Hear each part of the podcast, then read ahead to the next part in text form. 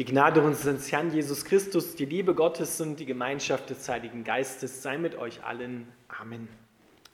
Unser heutiger Predigtext steht im Alten Testament im ersten Buch Mose, im achten Kapitel und zum Teil auch im neunten Kapitel.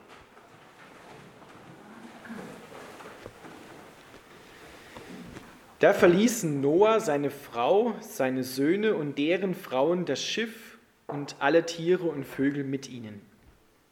Dann errichtete Noah dem Herrn einen Altar und brachte darauf je eines von allen reinen Tieren und allen reinen Vögeln als Brandopfer dar.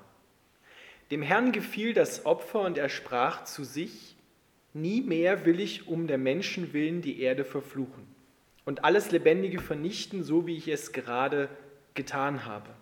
Auch wenn die Gedanken und Taten der Menschen schon von Kindheit an böse sind. Solange die Erde besteht, wird es Saat und Ernte geben, Kälte und Hitze, Sommer und Winter, Tag und Nacht.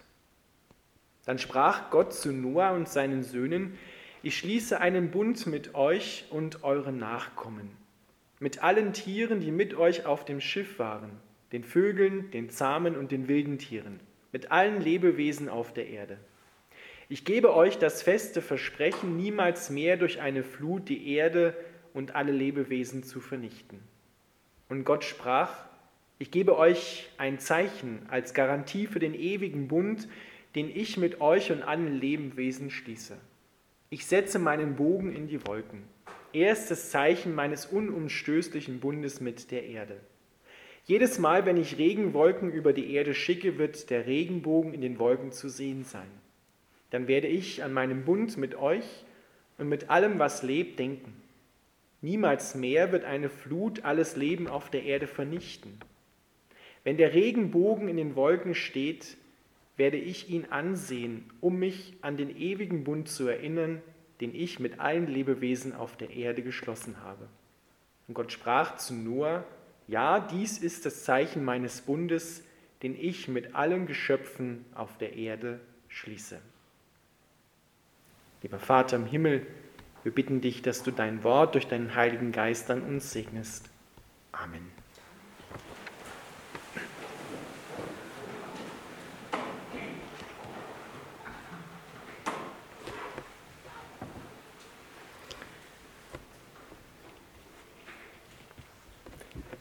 Ihr Lieben, unsere Worte stehen in einer ganz bekannten, berühmten Geschichte. Jeder von euch hat vielleicht schon in Kindertagen von Noah und der Arche gelesen, Bilder gesehen, die etwas Jüngeren vielleicht auch damit schon gespielt, wo es dann solche Archen auch gab. Oder erzählt sie jetzt euren Enkelkindern. Eure Enkelkinder haben vielleicht sogar eine Arche aus Holz mit so Figuren, mit Tieren zusammen. Es ist eine der sehr bekannten Geschichten im Alten Testament. Und es ist eine wunderbare Geschichte von dem, was Gott Großartiges tut, wie Gott ist. Und diese Geschichte weist auch auf etwas ganz Großartiges hin. Ich will es am Anfang noch nicht verraten, aber ihr werdet bald erfahren, was das ist. Die Flut ist vorbei. Das Gericht Gottes ist vorbei. Und diese Flut sagen ja viele Menschen, ja, das ist eine Geschichte. Etwas, was halt in der Bibel drin steht, aber so etwas hat es nie wirklich gegeben. Das Interessante ist, dass Forscher herausgefunden haben, dass eine Flutgeschichte, die von einer weltweiten Flut erzählt, in über 40 Kulturen dieser Erde bezeugt wird. Und es gibt über 300 Berichte von solch einer weltweiten Flut. Auch hier in der Bibel. Die Flut ist vorbei, die Arche ist wieder auf festem Boden und etwas Neues beginnt. Gott schenkt einen neuen Anfang. Und er schließt mit den Menschen und mit allen Lebewesen, die auf der Erde sich jetzt befinden, einen Bund. Und er sagt, ich will nie wieder die Erde und alles Leben auf ihr vernichten durch Wasser, durch eine Flut. Solange die Erde besteht, wird es Saat und Ernte geben, Kälte und Hitze, Sommer und Winter, Tag und Nacht.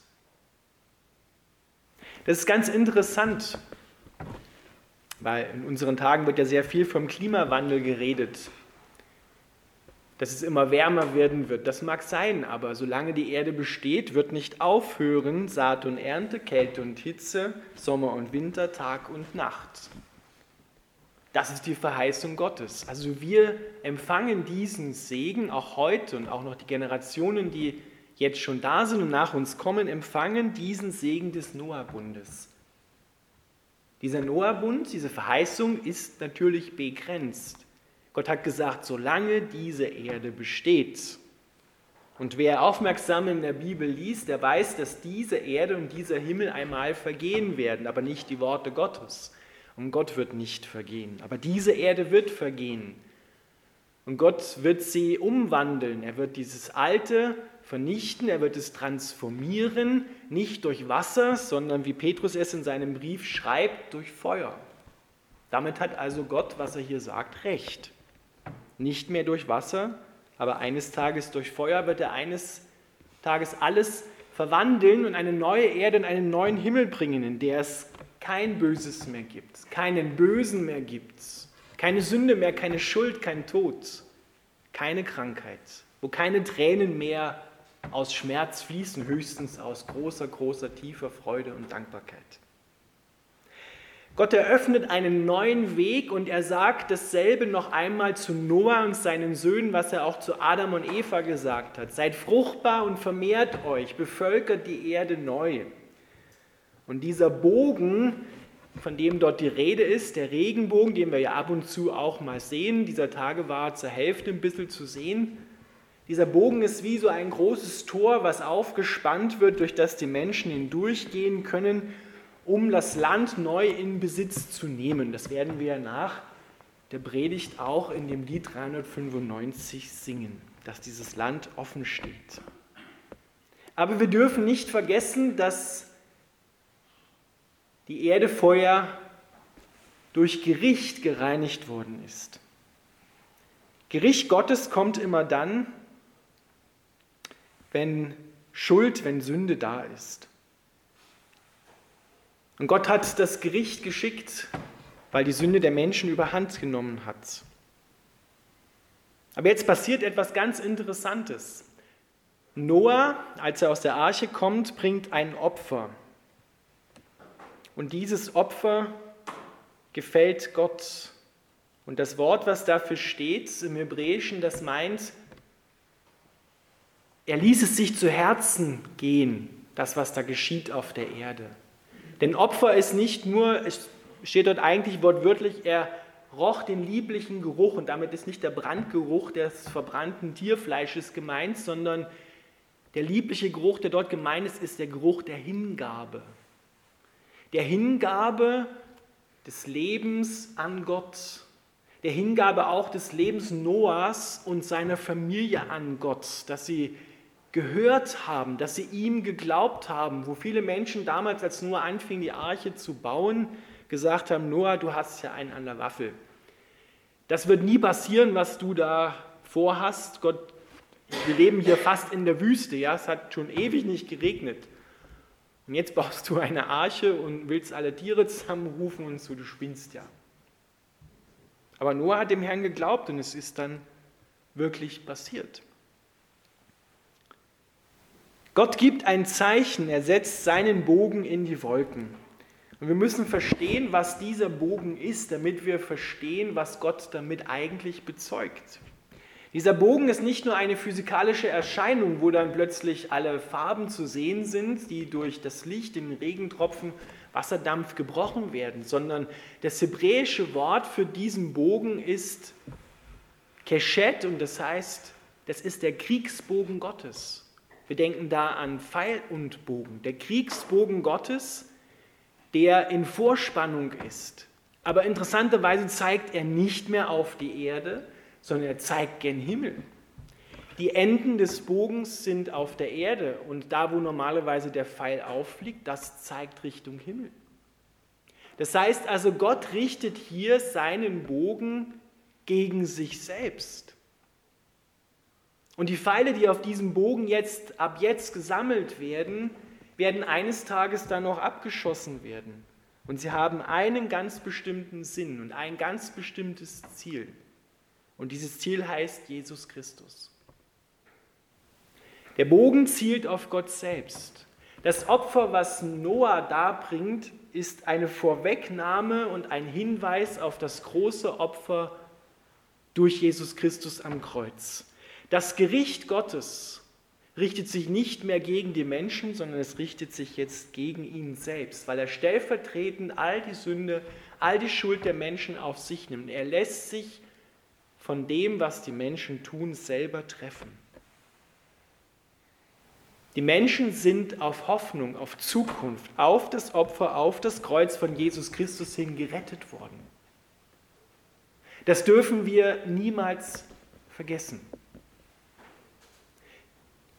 Da gibt es ein großes Problem, ein großes Denkproblem in unserer heutigen Zeit.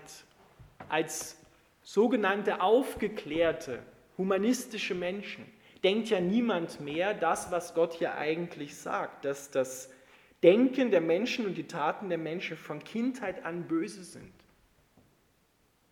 Im Römerbrief, Kapitel 3, wird Paulus das wiederholen und sagt, da ist nicht einer, der gut ist. Da ist nicht einer, der die Gerechtigkeit Gottes hat, so wie Gott es möchte, außer in Klammern Jesus Christus. Aber kein Mensch auf der Erde ist da, der der Gerechtigkeit Gottes entspricht, der der Beziehung Gottes entspricht. Das glaubt der moderne Mensch ja nicht mehr. Weil er glaubt, da ist ja irgendwo noch etwas Gutes im Menschen drin, ohne Gott. Da gibt es doch überall noch einen Funken Gutes im Menschen. Die Bibel sagt, du irrst dich gewaltig. Das, was damals geschehen ist, das ist nicht nur eine Geschichte mit Adam und Eva, sondern das steckt in uns allen drin. Kleines Beispiel, du brauchst einem kleinen Kind das Lügen nicht beibringen.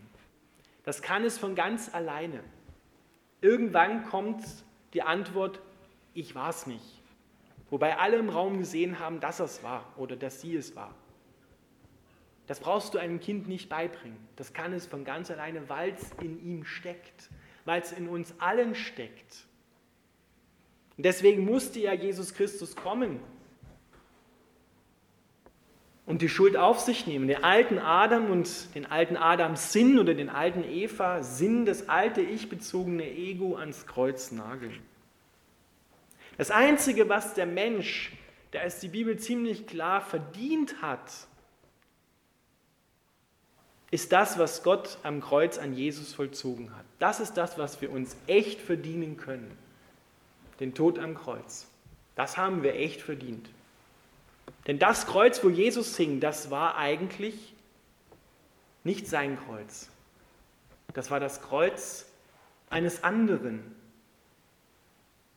Der hieß Barabbas. Das heißt übersetzt Barabbas, Sohn des Vaters. Nun kam der eine Sohn des Vaters, Jesus, und hat für all, stellvertretend für alle anderen Söhne des Vaters und Töchter des Vaters das auf sich genommen, was diesem Barabbas, der stellvertretend ja steht für uns, geblüht hätte. Das wäre unser Kreuz gewesen. Und ist es ja auch. Denn wir sind damals dabei gewesen am Kreuz von Jesus. Unser altes Ich, dein alter Adam, deine alte Eva ist damals mitgestorben, sagt Paulus am Kreuz, und du hast neues Leben empfangen. Nun ergreif es auch. Das predigt Paulus rauf und runter, kreuz und quer, bis wir es hoffentlich endlich verstanden und ergriffen haben. Aber der Bogen Gottes, der Regenbogen, erinnert uns und soll dich immer wieder, wenn du ihn siehst, daran erinnern. Nicht nur, dass er schön ist, und dass er dir Zukunft verheißt, dass du durch ein Tor in ein neues Land gehen kannst, sondern dieses neue Land, was ja auch damit gemeint ist, befreit von Schuld und Sünde, von Gericht in ein neues Land zu gehen, das Jesus Christus heißt, kannst du nur, weil Jesus diese Pfeile abbekommen hat, weil er am Kreuz gehangen ist, weil er dafür bezahlt hat. Er hat den Preis, den Eintrittspreis in dieses neue Land bezahlt. Daran soll dich dieser umgedrehte Kriegsbogen Gottes erinnern. Er ist nicht gegen dich gerichtet, sondern er hat ihn gegen sich selbst gerichtet. Das ist ein tiefes Geheimnis, was Gott ganz tief hinein selbst in die Schöpfung hineingemalt hat, immer wieder, als Erinnerung dafür, was es ihn gekostet hat, damit du, damit wir, damit die Menschen frei leben können. Noah und seine Nachfahren, zu denen ja auch wir gehören, sind auf Jesus Christus hin gerettet worden. Die Welt ist bewahrt worden vor dem Untergang, weil Gott schon ewig in die Ewigkeit hineinschaut und sieht, eines Tages werde ich selbst in Jesus Christus kommen und werde das Gericht auf mich nehmen. Ich werde mich selber sozusagen treffen lassen von dem, was eigentlich gegen die Menschen gerichtet sein müsste. Ein tiefes, tiefes Geheimnis, was dort abgebildet wird im Alten Testament. Jesus nimmt diese Zeit von Noah auf. Und zwar in einem ganz bestimmten Kapitel im Neuen Testament, bei Matthäus 24. Das ist das Kapitel über die Zeit, bevor er wiederkommt. Falls du das noch nicht wusstest, der kommt wieder. Jesus Christus. Mich hat mal eine langjährige Kirchengängerin hier aus unserer Gemeinde ganz erstaunt nach einer Predigt über die Wiederkunft von Jesus gesagt, ich wusste gar nicht, dass der wiederkommt. Da gehe ich 30 Jahre in die Kirche und habe nie gehört, dass der wiederkommt. Doch, der kommt wieder. Wir haben es vorhin bekannt im Glaubensbekenntnis. Er wird wiederkommen, zu richten die Lebenden und die Toten. Aber wer an Jesus glaubt, kommt nicht in dieses Gericht.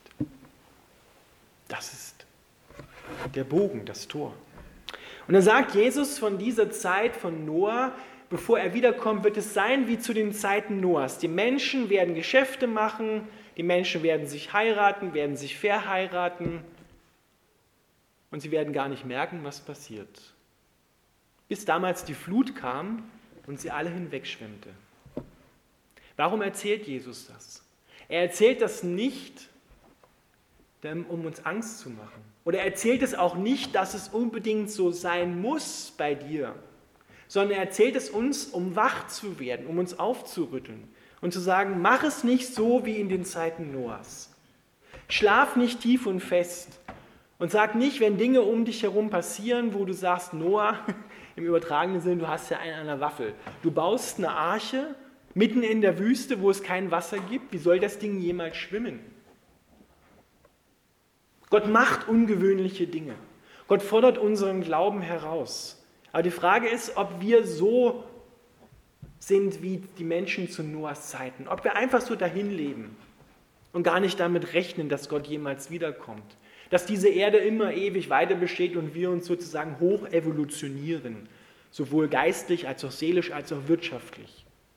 Wer die Augen aufmacht, merkt, dass die Spitze, der Höhepunkt längst überschritten ist. Wer genau hinschaut. Jesus Christus kommt wieder und er sagt, ihr müsst bereit sein. Ihr müsst vorbereitet sein. Und die beste Vorbereitung ist, eine Beziehung zu ihm haben, eine lebendige Beziehung, dass wir den Kontakt zu ihm pflegen. Und wie es jetzt im Reformationstag auch der Predigtext war, den Herrn, deinen Gott, lieb haben von ganzem Herzen, ganzer Seele und mit all deiner Kraft. Das ist das, was wir heute ja auch im Wochenspruch bei Micha gehört haben. Liebe üben, und demütig sein vor deinem Gott heißt nicht vor Gott kriechen auf allen Vieren, so vor einem ungnädigen Herrscher, sondern demütig sein heißt drunter bleiben, sich etwas sagen lassen, sich korrigieren lassen, sich lieben lassen. Das heißt demütig sein. Nicht buckeln, nicht speichellecker sein, sondern auf seine Liebe reagieren. Darauf kommt es an. Also wenn ihr jedes Mal jetzt den Regenbogen seht, dann denkt daran, dass dieser Regenbogen nicht nur ein schönes Naturschöpfungsschauspiel ist, sondern dass dahinter eine ganz, ganz wichtige, ernsthafte, aber auch so befreiende Tatsache steht. Dass Gott seinen Kriegsbogen in die Wolken gehängt hat und dass er auf Jesus Christus gezielt hat und dass er sein Ziel auch nicht verfehlt hat, dass er ihn getroffen hat und durch ihn auch uns neues Leben, einen neuen Anfang schenkt. Immer wieder und natürlich im Großen und Ganzen. Das ist die Geschichte von Noah. Und eins vielleicht noch, die Arche, in der Noah gesessen ist, wird so verglichen mit Jesus Christus, mit dem Lebensraum von Jesus Christus. Er ist unsere Arche, in der wir unterwegs sind, durch die Zeiten hindurch, egal was passiert, du bist, wenn du gerettet bist, wenn du an Jesus Christus glaubst, in der Arche. Und du wirst sicher am Ziel ankommen, weil er dafür bezahlt hat, wird er dich sicher ans Ziel bringen und dich nicht verlieren. Amen.